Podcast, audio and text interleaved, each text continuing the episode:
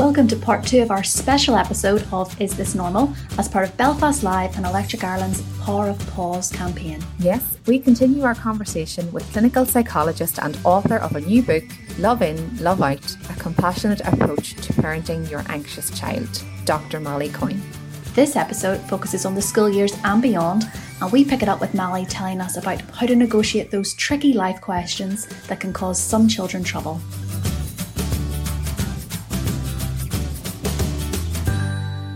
There are then the stages when when the the child kind of moves then from toddler maybe to, to starting school and, and, and as they move through school where they're obviously their communication skills are much better but they do maybe maybe have never exhibited signs or many obvious signs of anxiety but suddenly they start asking questions and more questions and maybe particularly now as, as children you know in, in homes listening to parents talking about covid and deaths and you know how you like we are living in a very different world right now i mean how how does a parent respond when suddenly their child may start talking about death you know mummy what, what happens when you die and when do you mm. die because i know i've I've friends who've had oh. experiences of that, and you know those questions immediately would shock. I know if, if I know. When, when, if that happens to me in my stage, you just think, "Oh my goodness, what what do you say? How do I answer mm. this? That's not going to affect them."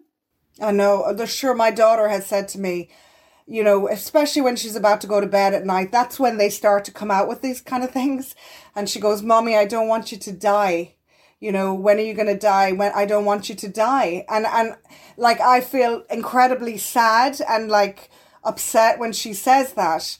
But at the same time, like, death, you know, if we kind of don't talk about these things, then then and a parent might naturally want to say, "But sure, I'm never going to die," and everything, you know, or, or sure, that's that, don't be don't be saying that, you know, don't be saying that. I'm uncomfortable with these feelings. Stop saying that, you know. And there's your shark music because maybe if you if you had asked your parents that, that's how they might have reacted to you.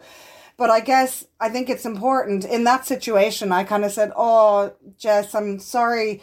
Like it's such a it's a it's a sad thing to think of us not being together anymore. And you know it shows how much you love me by what you're saying there. And i love you so so much too. And mummy's you know really healthy. And mummy you know I, i'd love to be with you as much as i can be you know and i'd love to always be there for you but you know we all are going to die at some stage um, but I really hope that that's not going to happen for a long time. But we you know our love together is just so strong, and and just kind of normalizing that for them. You can't tell them for sure you're not going to die, you know, like. But it's about kind of there's always a, a, meaning behind the feeling. So even though your child, like she was really tired that night, and I knew there's no point in getting into a one hour conversation about death just when she really needs to go to sleep. But it's kind of turning that into like not not closing the conversation down, not kind of saying, "Oh, that's never going to happen." Stop saying that. Oh God, death. Oh God, we can't talk about that. And it's even with COVID now. You know, yes, my kids have asked me, "Are there loads of people dying? What's going on?" And kind of, I think it's really important to find the balance between too much information and too little information. So. I try not to have the news on with my kids who are seven and nine, but I I, I did let them watch um, like say uh, when Varadkar, the Taoiseach, was talking back in, you know, during the lockdown of the country reopening and closing and letting them kind of in on what was going on. And at the moment, I am telling them, you know, the numbers are getting better in Ireland. We're doing better as a country. There's still people dying, but we're doing better. So kind of, I know it's hard to find the balance and parents find it really hard to find the balance, but I think that bit of honesty because very often children can be anxious about what they don't know. They know you're hiding something from them. It's like, you know, not letting a child go to a funeral or saying to, or a, ch- a parent slipping out the door when their child isn't looking. Well, your child's not going to trust you if you do that. So it's, it's easy, it's better to just kind of say, mommy has to I, my kids sometimes when i'm heading to dublin or wherever to go and do something they they're mommy mommy please don't go. I love you. Oh i love you. Please don't go. And like and I kind of I give a bit of time for the goodbye. You you don't want to see mommy going. It's so hard and mommy doesn't want to leave either. And then they might say she might say, "Oh, but why do you have to go then?" And I'd say, "Well, mommy has to go to this thing." But you know, I'll be back tomorrow and I'll give you a call and I love you so much and I know you'll be okay and mommy be okay and do you know, it's kind of like we can't there's no shortcut in life. We have to go through these difficult painful moments and that's just part of life. Um, so that bit of kind of healthy balanced age appropriate information is really important as they get older you know? And just kind of gauging for I, i'm nearly going to be having that conversation with my nine year old about how babies are made but i've kind of started the conversation a bit about you know i haven't lied and said oh it, they come from like outer space or you know something you know I'm not saying lied, but everyone has their own ways of talking to their children. But I think if your child mentions death, like tr- try not to clam up if you can. Be curious, unpack it a bit. Do you know what I mean? It mightn't be, and maybe if that moment isn't the best time just before bed, maybe talk about it the next day and see if they're still as worried. It could be that they're quite emotional and don't want you. They just have something on their minds or something. Moving into the, the teenage years, then their world is opening up even more and you know you're bringing social media into their lives and the anxieties that's going to bring up for them how what would your advice be to parents on how to deal with teenagers and their anxieties when their mm. worlds are opening up i think yeah, being a teenager nowadays, particularly during this COVID time, is incredibly difficult. You know, um, I think teenagers have a lot of pressures, even before COVID. You know, they have a lot of, they're really feeling the pressure of when I'm 18, I need to know what I want to do. I need to do exam, I need to, you know, do my exams well. They have these peer, they're looking outwards, their peers are all important. Um, they have social media, which is really if I suppose if they've unlimited access to that all the time, um, it can really impact on them, particularly if they're vulnerable to start off with. They kind of say that, you know, the smartphone and social media impacts more on, on teenagers' mental health when they're vulnerable to, to start off with, if you know what I mean. I mean, it shocks me to think that there are these kind of apps on Instagram that can make you look thinner or you know that these you know that there's all of you know that that actually I have two daughters and I really you know I they won't be having a phone until they're at least 13 you know but they're pushing me already you know um like and want like using my phone and they like technology. They play video games sometimes and watch a bit of YouTube but it's just it's just a hard time being a teenager. You know I, I really and I think as a parent, you kind of have to learn to parent in a different way because it's it the, the stuff that the, the the strategies you used when they were younger won't work as well. And it's very normal for your teenager to say go away i don't want to talk you know? Um i did a facebook live a few months ago for lust for life. I'm still doing them every wednesday. And um you know, this mother said, you know, that her daughter kept saying, I, I don't want to talk about, I don't want to talk about such and such. And she could tell that her daughter just had gone in on herself and was spending more time in her bedroom on social media, watching telly or watching her phone. And the mum just didn't know what to do. How can she approach her daughter, you know? And, you know, they say that sometimes we overparent our under 10 year olds and we underparent our over 10 year olds. So it's kind of like we think, that if our teenager is telling us to go away, that we should go away because they're telling us that and that that's what they want.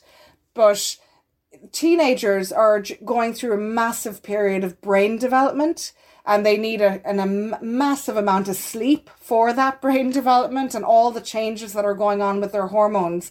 And I think it's a time where you know, it's really important to still be a parent to them and to have the boundaries there for them and to let them know that you're there for them, but you're still enabling them to have independence. So, you know, maybe knocking on their door. I said to this mum, maybe knock on her door and rather than saying, oh, you spend so much time in this room and look at this, it's a complete mess and you never clean up your stuff and look at, you know, these are interactions that regularly happen between teenagers and their parents kind of just knocking on her door and saying, you know, can I just have a little chat with you? And just, you know, or, or go for a walk where you're not face to face, you're side to side and just say, you know, I've noticed this and, you know, you're spending more time in your room and, you know, I'm, I'm wondering, are you doing okay? What, how are things going? Express an interest in what they're doing. If they're into something, you know, uh, express some interest in that and, you know, kind of start to open up that channel of communication without being in a, without being kind of like in a blaming type of confrontational way. Um, and this mother actually got back to me and said when she did that and she knocked on her daughter's door and kind of said it in a really nice way that she what she had noticed and said to her daughter, "It's okay if you don't want to talk tonight. I just want you to know that I'm here for you and I love you." You know, and just left it at that. And she said the daughter smiled at her the nicest smile that she had seen in a few months. Like, and that just getting that message from that mum, I just was like, oh my God, how lovely that, you know, they, they had this moment of contact in that minute. And the mother wasn't pressurizing her to talk. She was just letting her know, I'm still there. I'm still here. I've noticed, you know, you're you're kind of not doing as okay as usual.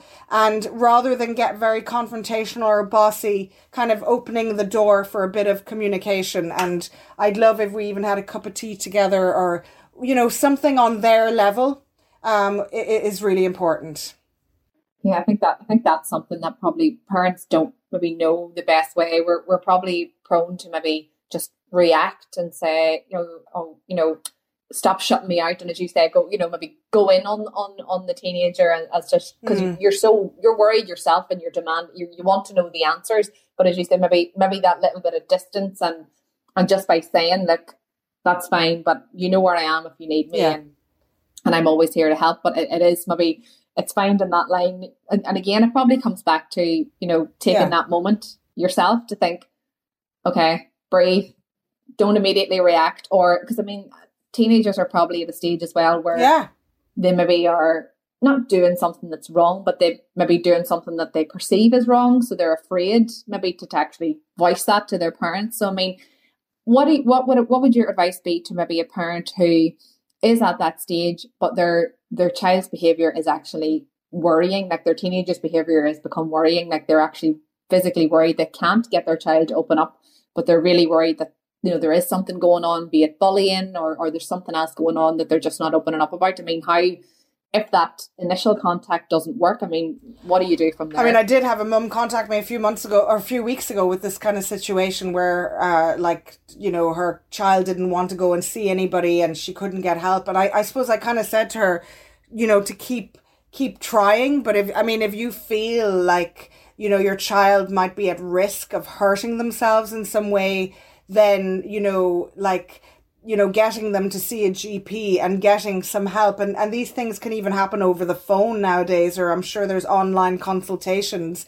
that you kind of need to act on your on your gut in a way as well. But maybe they might have a friend or somebody that might have a bit more insight and in how into how they're doing you know um in in that situation. I mean i just i really would be reluctant to kind of let allow your teenager to have unlimited access to all types of social media and to be in their room 24/7 even though that that's what they might think they want to do that you know it's still you are still their parent you know?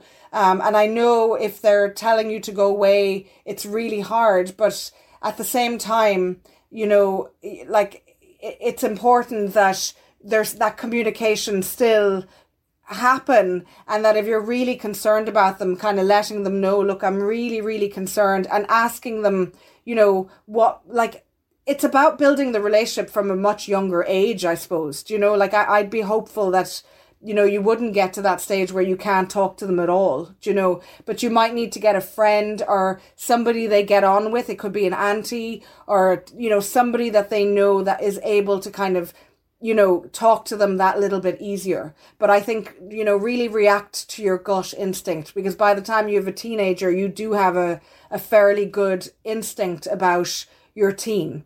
But, you know, not not allowing that shut away to happen. So even if you have a child about to go into their teenage years, to be conscious of that, that it wouldn't be you know, con, you know, that they wouldn't be shutting themselves out completely and validating what's going on for them. You know, like it's really hard to be a teenager nowadays who can't just see their friends when they want to. They have to wear masks in school. Um, you know, they, they don't have all the activities that they used to, and giving them your perspective and saying this is not going to last forever, but really validating where they're at and talk like I've talked a lot about coronavirus loss acknowledging what the losses have been for you, but also for your teenager.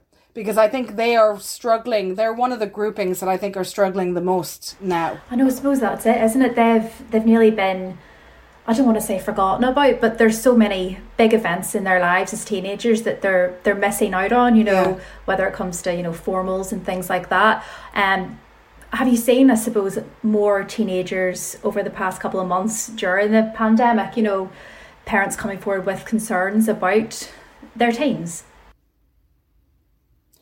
Absolutely. I mean, there's parents coming forward with concerns about children of any age, um, of all ages, but teens definitely in terms of, um, in terms of like, what I one parent was kind of saying to me lately about you know you know how college students have a lot of sessions on Zoom now rather than meeting their kind of classmates face to face and I think that's you know, and their their their teen who's eighteen was really struggling with that because they weren't meeting people face to face. And there there are ways, I guess, of of helping with that, which was you know, for the teen to maybe go to the library in the college. There are kind of like uh, you know help available in colleges in terms of student counseling and, and things like that. But you know, and then the young the younger teens, yeah, definitely some some teens actually really enjoyed the lockdown in terms of enjoyed they liked being not having to kind of be out, out there the whole time um, you know, at school and the pressures, they felt the pressures reduced on them, but then they were also spending a lot more time on their phones and on social media. They, they had, they were doing a lot of their classes on online. Um, but I think, you know, some struggled with going back to school in September because you know suddenly you know they were going back to school in the middle of a pandemic and had to wear masks and social distance and everything had kind of changed so that was really hard for some teens um, but I think if parents are struggling, and I know a lot of parents are struggling at the moment with different issues, lack of social connection, lack of their usual supports, there's also silver linings to this pandemic, and people have slowed down and maybe realized that they don't need to be rushing around as much and that the simpler life is is good enough for them. But I think if parents are struggling, teens are struggling and like people everybody in the household has their own that their own struggles. So yes, it has impacted on teenagers' mental health because they are used to looking outwards and I think, you know, for maybe me as a 44 year old, I don't feel the major need to be out and about and to be meeting people. But for teens, it's what, it's who they are, you know? So this is literally, but again, using that perspective and validating where they're at. And let's hope that this time next year, they'll go back to being normal teenagers again but giving them that little bit of kind of leeway. You know, I know a lot of people were blaming teenagers for getting together and the, the, the virus spreading again and all that, but like we it's I found it hard to kind of go blaming any section of society because they're just doing what teenagers do, you know? So and it was really it's really hard for them, you know? No, I think you're right. I think that it is it is it's kind of affected everybody the pandemic and and it's it's it's good to know I'm sure that there are shared experiences out there and people can obviously there's places we can all turn turn for help, which is which is obviously nice and nice and hopeful. So, Malie, in conclusion, how could we go about looking after ourselves as parents so we can look after our children and do right by them? I guess I just want to really, I suppose, reiterate the idea of, you know, parents minding themselves first and foremost. And, you know, kind of, if you're, no matter what your child's age is, that, um, you know nurturing yourself as a parent reflecting on how you feel towards you know towards your child's feelings when they come to you and really minding yourself in terms of your own emotional well-being and being kind to yourself and doing things having daily practices. Like me even going for a swim in the sea today that was part of being totally mad obviously but it was you know, part of my self care. I know that I'm going to go in now or in, in an hour or two after I, you know, to my kids and I'm going to be much better able because I did something for myself today. So I think it's okay to do something for yourself for your it's because it's for your emotional well-being and you're going to be much better able to uh, respond to your kids.